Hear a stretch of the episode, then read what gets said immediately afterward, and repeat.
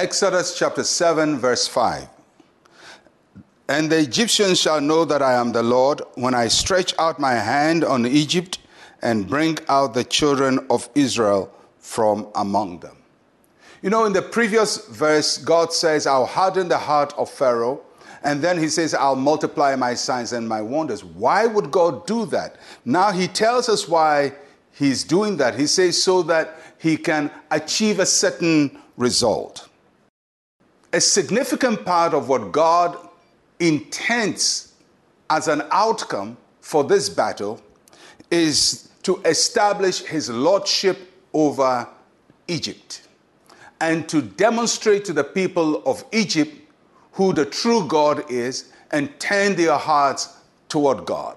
So there is redemption and salvation as the end result of this combat. God wants Egypt to know who is Lord and whom to worship. So are three objectives of this encounter. First is break the spiritual powers controlling Egypt.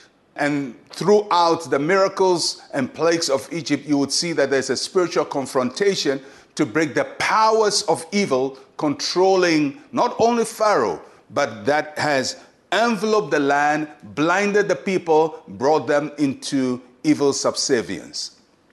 So their spiritual powers have to be confronted and their powers have to be broken. That's the first thing. Second, God wants to claim Israel as God's heritage. Now, Pharaoh has taken God's possession, and God had told Abraham, Israel is my possession. And Pharaoh has taken God's possession. God has to claim back his possession. He has to claim back what is his. And just like all of us would do, if somebody takes your possession, you don't go and say, please, can I have it back? Please, do you, would you kindly give it back to me? No, we go with a strong force because we have authority and a right to take it back. And that's why God is going in very strongly to reclaim his heritage and also his plan for the redemption of mankind. And the third is to turn the Egyptians to God.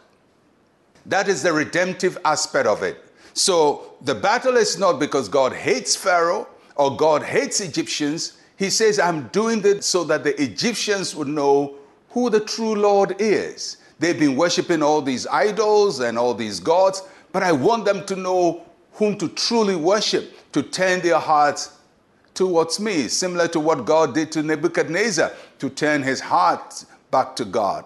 So anytime God does these powerful works, it's, it's not just a show off, but he wants people to turn their hearts to him. And he wants to claim his people unto himself, bring people to the saving knowledge of the Lord Jesus Christ. And that is why this spiritual warfare is taking place in the land of Egypt.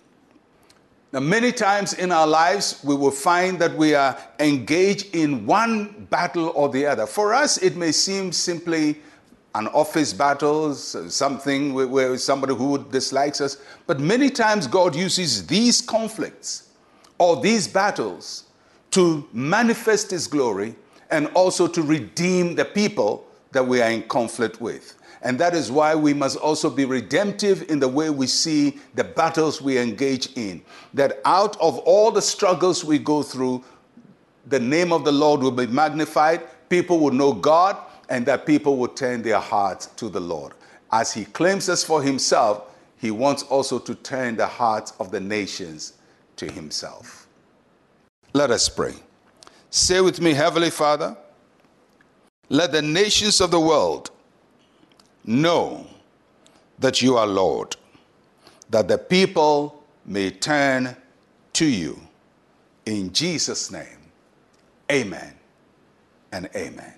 Well, I'll catch you again tomorrow. I'm Pastor Mensa Otabil. Shalom, peace, and life to you.